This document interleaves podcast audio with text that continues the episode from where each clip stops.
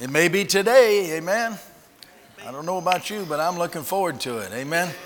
And uh, I just want to say it's uh, good to be back home, amen, and uh, being able to spend a day with a few days with you all, with the college, being with the college this week and all.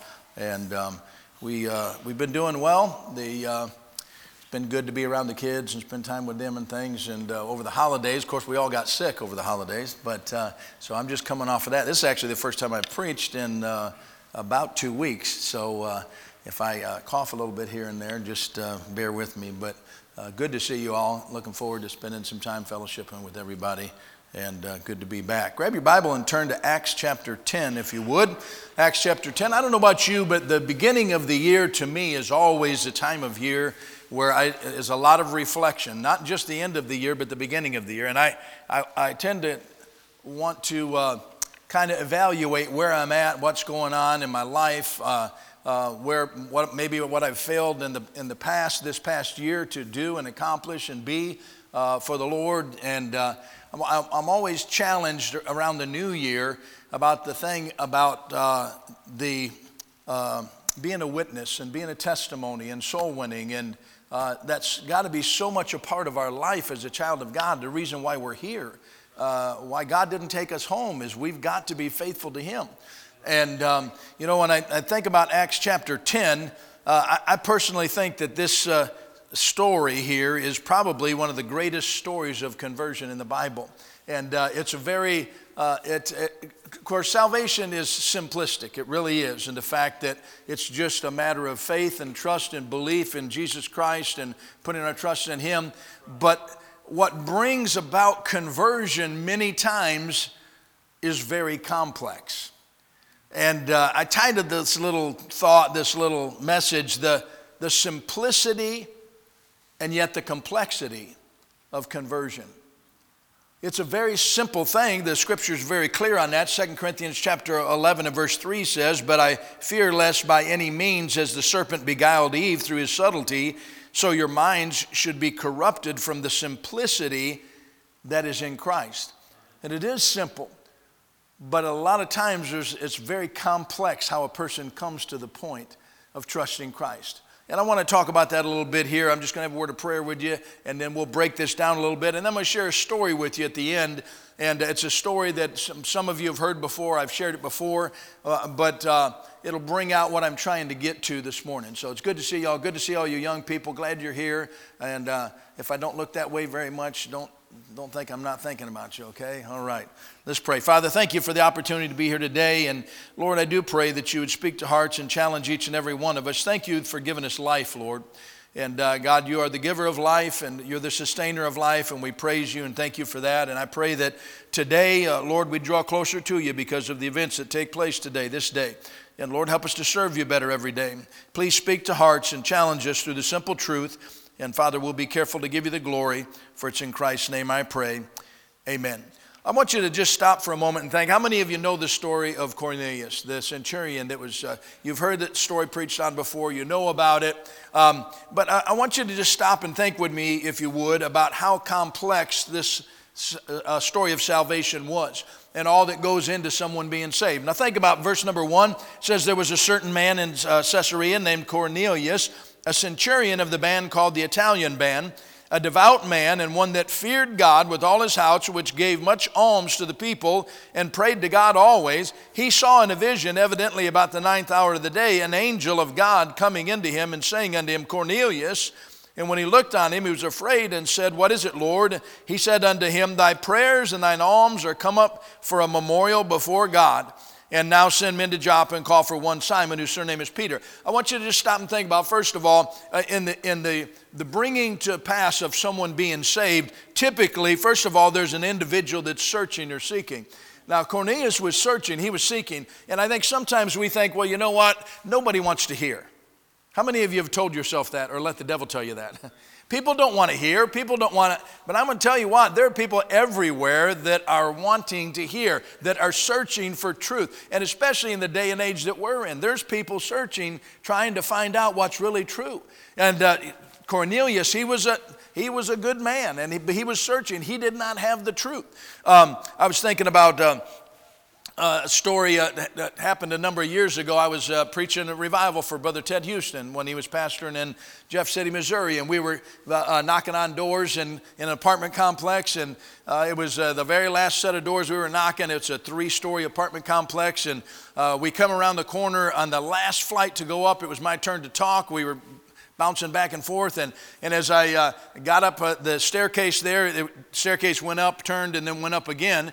And as I came around the corner there, there was two ladies outside talking, and uh, we startled them, and they were kind of uh, shaken by us, uh, our presence being there, and they'd kind of jump back and I said, "Whoa, we're sorry, we're sorry, we're just we're out from the church." And and when I said that, the one young lady was 22, 23. She kind of just looked at us strange, and uh, the old older lady that was with her, I say older lady, I shouldn't say that. She was only about 40 years old. Anyways, she, she, they're looking at each other like, what is this about? And um, uh, I said, we're just out here visiting from, we're out from Central Baptist Church here in Jeff City and just uh, talking to people about the Lord. And when I said that, her eyes got about that big. And uh, she looked at us and then she looked back at the other lady, the younger lady looked back at the older lady, and, and she says, uh, uh, I, I, said, uh, you know, uh, we're just asking people the question, the most important question in life. Are you 100% certain if you were to die today that you'd go to heaven? And when I said that, she tears welled up in her eyes. And she looked at me and she said, I can't believe you asked that question. And I said, Why? She said, We were just sitting here talking. I had a dream last night. And it was so dark. And I was so scared. I dreamed that I died but it was just pitch black. And it was, I said, ma'am, I said, uh, I, I, said, do you know what's going to happen when you die? She said, no, I don't know that. I said, wouldn't you like to know? Yes, I would. And so in the next few moments, we sat there and led this lady to the Lord. And uh, boy, just the scales falling off her eyes. And, and uh, the lady that was with her was already saved. And uh, she had been trying to talk to her and help her.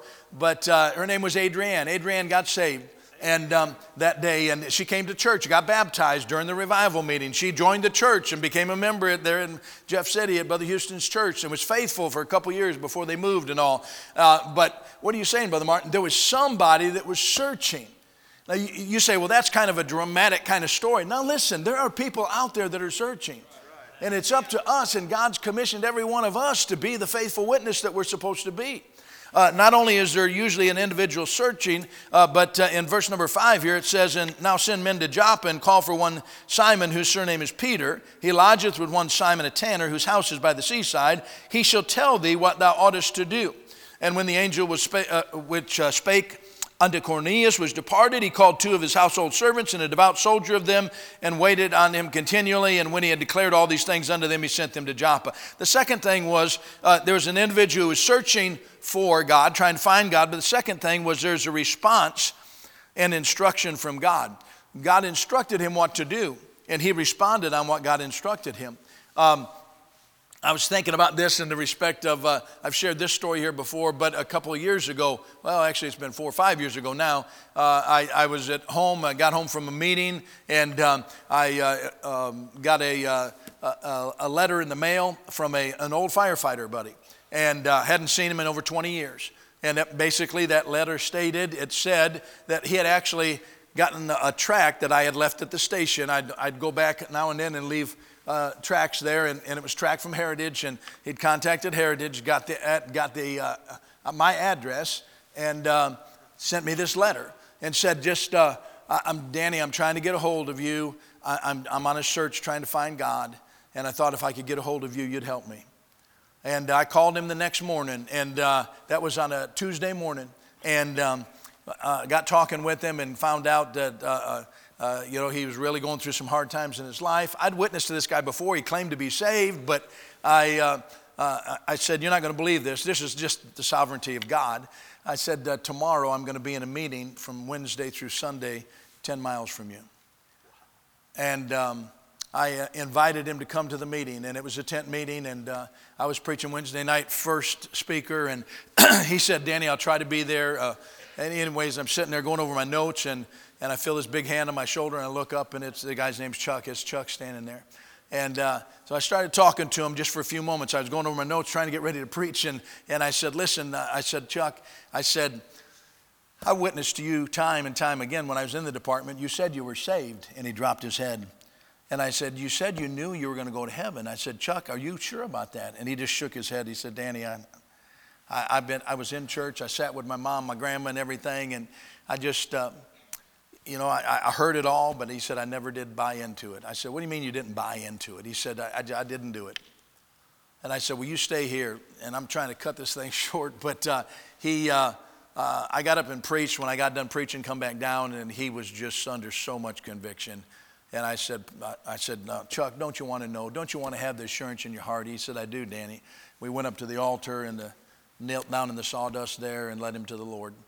And uh, we have kept contact, been faithful. Actually, I don't know if I shared this with you or not, preacher, but back in July, I was at the church uh, uh, where I where we were out of when we first went in the ministry, and uh, it was our home church for a number of years. And um, the preacher there allowed me to, Chuck came to the service, and the preacher allowed me to baptize him there. And, uh, and he's growing in the Lord. But you see, God spoke to his heart and challenged him on something, and he responded to what God challenged him to do. Get a hold of Danny, and Danny can help you. And so, what are you saying? I'm saying there's a, it's a complex situation so many times that brings apart this, this the, the uh, simplicity of salvation. The third thing is that uh, there was these two servants that, uh, that, and a devout soldier that had to be willing to follow their master's command to go. The master told them to go. They had to be willing. If they wouldn't have went, none of this would have been brought to pass. See, I'm just trying to get you to see there's so many details that go into many times somebody coming to the place of trusting Christ as their Savior.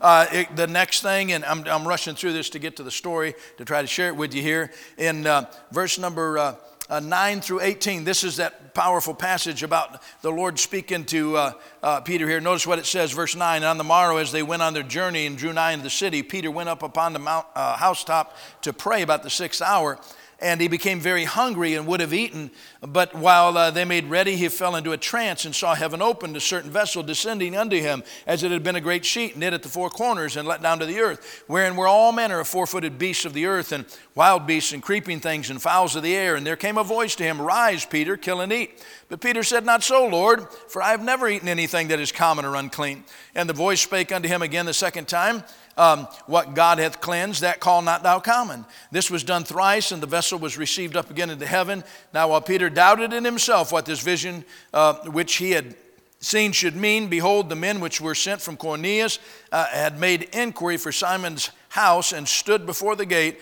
and called and asked whether Simon, uh, which were surnamed Peter, uh, were lodged there. I'm going to tell you what had to happen here, uh, and this what this is all about. There had to be a breaking of the pride of the man of God to be willing to witness to these people, to go and to witness to these people. Why? They were Gentile.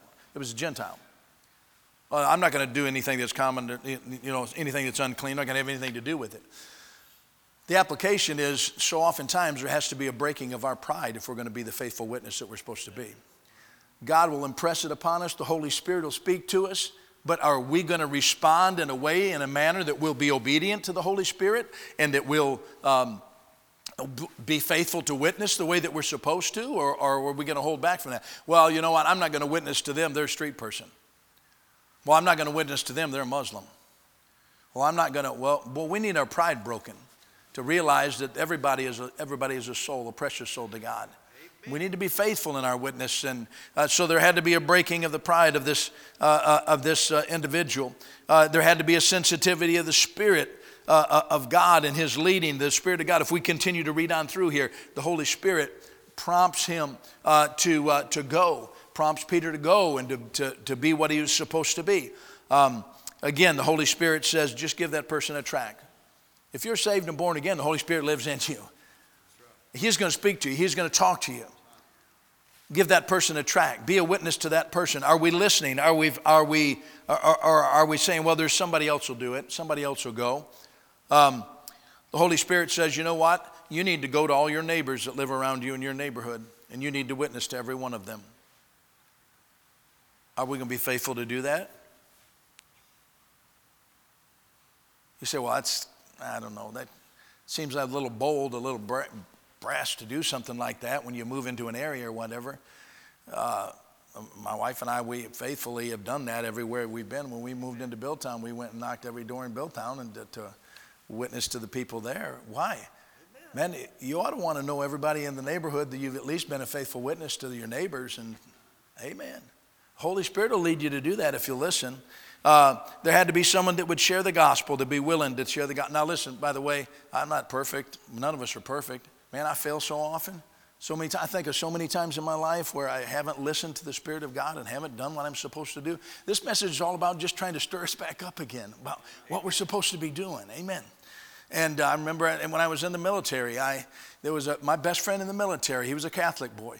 And I was saved, and I, I didn't know a whole lot about witnessing, but I know the Holy Spirit was pre- impressing upon me that I needed to talk to him. And, and I never did talk to him. And, and uh, we, we got sent to our duty station. We were both in uh, Virginia, and um, uh, he, uh, he was on one ship, I was on another ship. We went to school together. We did it. I mean, we were side by side through, a, through the first year, year and a half in the military.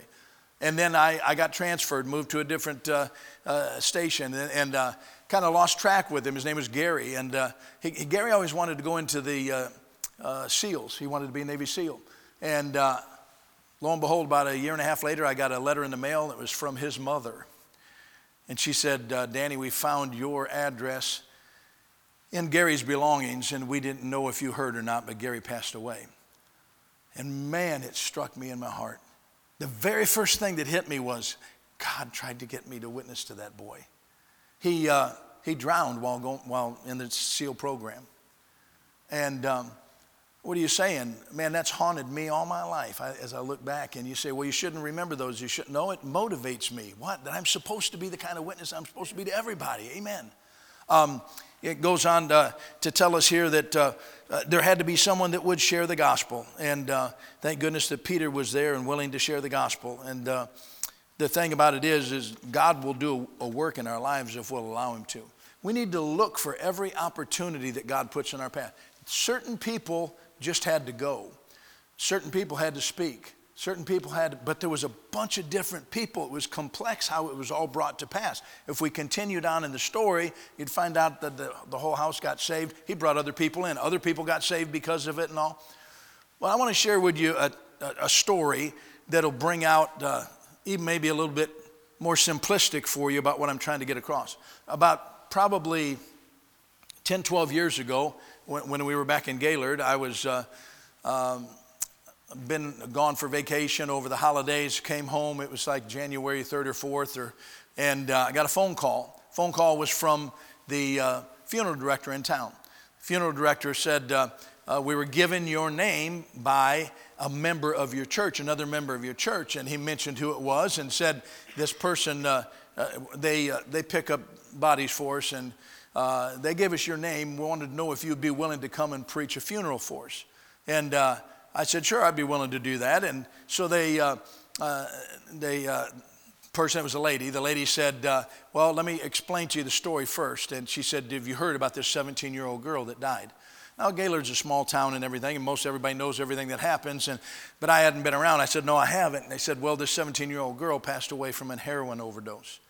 And uh, she was given the heroin by her boyfriend. And um, it's a tough situation. There's uh, a lot of friction going on with the boyfriend and uh, all of their friends and the family and but they don't have a they don't have a church and they just need somebody to, i said i'd be willing to do that. So i called brother jenkins and, and, I, and this was on a wednesday morning. He, the funeral was going to be wednesday night at 7 o'clock. And uh, so I called him and he said, Man, go do whatever you can do to help them. And, and I told the people, the funeral director, I said, I really need to speak to uh, the parents, if I can talk to the parents before the, before uh, the, the funeral. And they said, well, the only way you'll be able to do that is at the viewing. And I'm like, oh my gosh, I've got to prepare a message for a funeral for somebody I don't know and can't even meet with the parents until right before the funeral service. So I just prepared a message on uh, the, the title of it. I titled it, uh, what, uh, the, the girl's name was Aubrey, What Aubrey Would Tell You If She Could Speak to You Today and that she'd tell you there's a heaven. She'd tell you there's a hell. She'd tell you that you want to go to heaven. She'd tell so that I prepared it like that. Uh, preacher said, We'll be praying for you and all. So I, I, I got there uh, for the viewing, and they brought the uh, couple in, and the, the dad's name was Bill, and the mom's name was Amber. And then they brought him in, and boy, I tell you, you talk about people just really going through it. You think of mom and dad, they were only 38, 39 years old, and they just lost their daughter, their oldest child. And um, man, when they walked in, it was like they were staring right through me. Mom was just sobbing. And I introduced myself to her and, and to him, and I had him sit down, and I said, Listen, I said, I need to ask you a few questions before, uh, before the service tonight. And I said, the, first one, I said, You don't have a church? You don't? And they said, No, we don't. I said, Did, you, ever go to church? And they said, uh, Mom said, Well, I went to a little ba- uh, Baptist church when I was a little girl, but it was only when I was a little child and haven't been in forever. And the dad said, Well, he said, I was a Catholic. And he said, The only reason I was a Catholic and the only reason I ever went to church was my dad made me go. And he said, I got a whole lot of questions about that right now. And I said, Well, I'm sure you do. I said, But I, I got to ask you to do me a favor. You got to trust me and you got to believe me on this. I don't know what you believe about God, but there is a God in heaven. And that God in heaven cares about what's going on in your life right now. And that God in heaven wants to, you can't see this, but He wants to bring good out of this terrible situation if you'll just let Him, if you'll just trust Him. And they just stared at me, and he looked at me and he said, Well, we need to get back out there. So they went back out and uh, for the viewing and all. And then we went into the funeral, preached the funeral. Didn't feel like it went the greatest uh, as far as uh, I didn't feel like I helped the family very much. Uh, I, when I gave an opportunity for people to trust Christ, that right there in the funeral home, there's probably 20 or 30 people raised their hand to trust Christ. But the family, I didn't feel like I did much to help them. And I told them I wanted to be helped beyond the funeral uh, service. And uh, so I got, I got done. I got out to the car. I grabbed my phone, looked at it, and preacher had been blowing my phone up. And so I, I, I called him and I said, uh, Hey, preacher, I said, You're trying to get a hold of me? He said, Yeah, I just want to know how to go. And I said, Well, I, I don't know that I did much to help. And, and uh, he goes, Well, he said, We were praying for you before the service. And he said, Hey, by the way, did you hear? This is when the whole story kind of began to take shape and form. He said, Did you hear? And I said, Hear what? And he begins to share this story with me. He said, You know, Cindy, Cindy McBride was a member of our church there. Her husband had passed away six months prior to this. Well, Cindy was friends with this family, uh, the, the mother's brother. They had gone to church together when she lived downstate. And uh, when the when this girl died, the, that family called up to talk with her and said, Listen, we're going to be in the area, haven't seen you forever. We got to go to this funeral, but we'd love to see you. And she said, Well, why don't you just come stay with me? You don't need to get a motel or anything. And so she opened her home up. Here's a lady that's lost her husband and uh, opens her home up and says, Why don't you just come on over here? So while they're there, uh, there's a young man in our, in our church at that time. He's 17 years old. How many 17 year olds here? 17 years old. 17 years old. He, uh, his name is David. Uh, David uh, would, go and check on Mrs. McBride. They were really good family friends together, and he would go check on her to see if she needed anything uh, after her husband passed away. And he'd just stop by to check in to see if she needed anything. And um, when he did, the, the, family was getting ready to go to the viewing, the uh, uncle and his wife and family. And so they're walking out the door, and Miss McBride said, David, I want you to meet this family. And she said, They're here for the funeral. Do you know about the funeral? And he goes, What funeral? And she said, That 17 year old girl. He said, Well, I heard about that, but I don't know that I know her. And uh, they said, Well, her name was Aubrey. And he goes, Aubrey, man, that name sounds familiar, but I can't, uh, man, I can't picture it. He said, uh, Well, wait a second, we'll show you a picture. So they went and got a picture, and they brought a picture and they showed it to David. And as soon as David saw the picture, he said, now I know why I know that name. And they said, Why? He said, I just led her to the Lord last week with two other girls in the gas marathon gas station on the south side of town. And the, the guy just started weeping and saying, What are you talking about? He said, Are you sure? He said, I'm positive. Her and there was two other girls with her. And he said, And you led them to the Lord? Yeah, I led them to the Lord. They trusted Christ. Uh, so uh, he's, uh, he, he said right away, he said, I got to get to the funeral home. And he said, I know who those girls would have been. So I guess he goes to the funeral home, and uh, at the funeral home, he, uh, he, he goes up to these two girls who were always with Aubrey and says, Listen, I got to ask you a question. Were, were you talked to about the Lord by anybody in the last week? And they said, Oh, as a matter of fact, we were. Well, where was this or what happened? Well, we were in the Marathon gas station on the south side of town, and this young man came up to us and he gave us these little brochures and, and uh, said, Well, what happened? Well, he told us that we needed to be saved. We needed to trust Christ to, so that we could go to heaven. And they said, What did you do? And they said, We all got saved. Man, I, I, told preacher, I said, "Good night. Why didn't I know this before time? Why, you know?" And uh, so uh, I, I, couldn't wait till the next day to get a hold of Bill, the dad, and uh, to, to talk to to, to Bill because I was going to go over there and take a book to him and help him. And so I, uh, I called the next day. I couldn't get a hold of him for a little while. And then uh, finally he answered. And, and uh, I, said, I said, Bill, this is Dan Martin. And, and he goes, Yeah. And I said, I said, hey, I was just, uh, I was just wondering if uh, I could come by and bring that book that I was going to witness to him, you know. And now I think, man, I'm really going to be able to witness to him and let him know his daughter got saved. And so uh, I started uh, uh, saying, you know, can I bring this book by? And he goes, uh, um, yeah. And he was just kind of distant and kind of, kind of weird, you know. And, and I said, Bill, are you okay? And he said, I just got saved. I said, what? He said, I just got saved. And I said, You just got saved, man. What are you talking about? He goes, My brother in law came over. I said, Your brother in law told you what happened with your daughter. And he goes, Yeah. He said, Man, I'm so happy. And and I said, Well, can I come by? He said, Yeah, come on. And so we went. I took my wife and my daughter, Rebecca, went with us. And, and uh, we got there, and man, gave him a hug and, and, and told him I was so happy for him. And whole countenance changed. I mean, you talk about going from gloominess, sadness, sorrow to just a joy in his heart. And, uh, and I turned to Amber and I said, Now, Amber, you, you, you said that you didn't go to church. What about all this? What do you? And she said, Brother Martin, she said, I got saved when I was a little girl in that Baptist church. She said, I just never lived for God. And uh, I said, What about your daughter? They had another daughter there. His name was, Chel- uh, um, uh, help me, Bailey.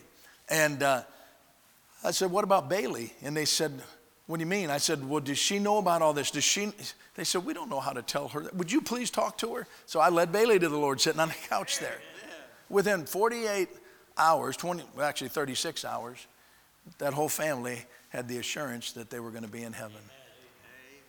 Now, you talk about, that was simplistic, but you talk about complexity. What went into bringing this to pass? Well, just a faithful layman in the church that overheard that they needed a preacher, that said, if you call this person, he'll, he'll help you. Um, just, a, just a church member layperson in the church, lady that's going through the death of her husband and still mourning over that and still going through hard time, who, who had compassion enough to open her home up to let them, that family come and stay with her. Hey, wait a minute. Just a 17 year old boy that was a faithful witness for God, that was faithful to open his mouth and to share the gospel with these three girls in a gas station. What are you saying? Think about the complexity that brought about the salvation of this entire family. Here's the application What are you and I doing to make a difference in people's lives? For, for one person, it was just saying, hey, get a hold of this person. You say, I, I have a hard time. I, have, I struggle with trying to tell somebody about the Lord or trying to Get them in contact with preacher. Get them in contact with somebody that you know will share the gospel with them. You can do that much. Amen. What are you saying? I'm just saying there's so much more that we could do to be a part of bringing to pass the salvation of souls if our heart was just tender enough to the Holy Spirit to listen to Him and obey Him. Just a family searching for answers, just a man sensitive to their need a preacher with an opportunity, myself, a faithful soul winner, a compassionate friend who allowed that family to come in.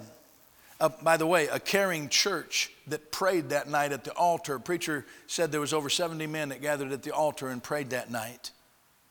Um, a brother-in-law sensitive to the opportunity to share the gospel with the rest of the family. Boy, how God took that and used that together. Here's, here's the whole, whole thing. Um, Jude 22 says, and of some, what is it? Have compassion, making the difference. It really truly is compassion. To be sensitive enough to see the need and to try to help and to try to be a witness and trying to be what we should do. I'll leave this with you.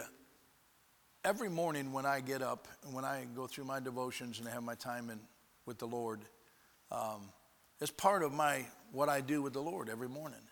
I, I ask the Lord, please, God, would you help me today, somehow today, to be used to make a difference for you, for your kingdom, for your glory? Are, are we trying to make ourselves put ourselves into a position in a place where we can be used of God? You say, well, what can I possibly do? You can be a soul winner. What can I possibly do? You can pray. What can I possibly do? There's so much that we can do that might help bring to pass the salvation of many other souls if we'd just be sensitive enough to Holy Spirit. Salvation is simple. And, uh, and Paul warned against that too in the epistles about be careful about making things too complex. No, salvation is simple, but it is complex how it comes to pass. What, that just shows me that God's trying to use everybody. God wants to use your life. I don't care who you are, I don't care how old you are. God's trying to use you to make a difference.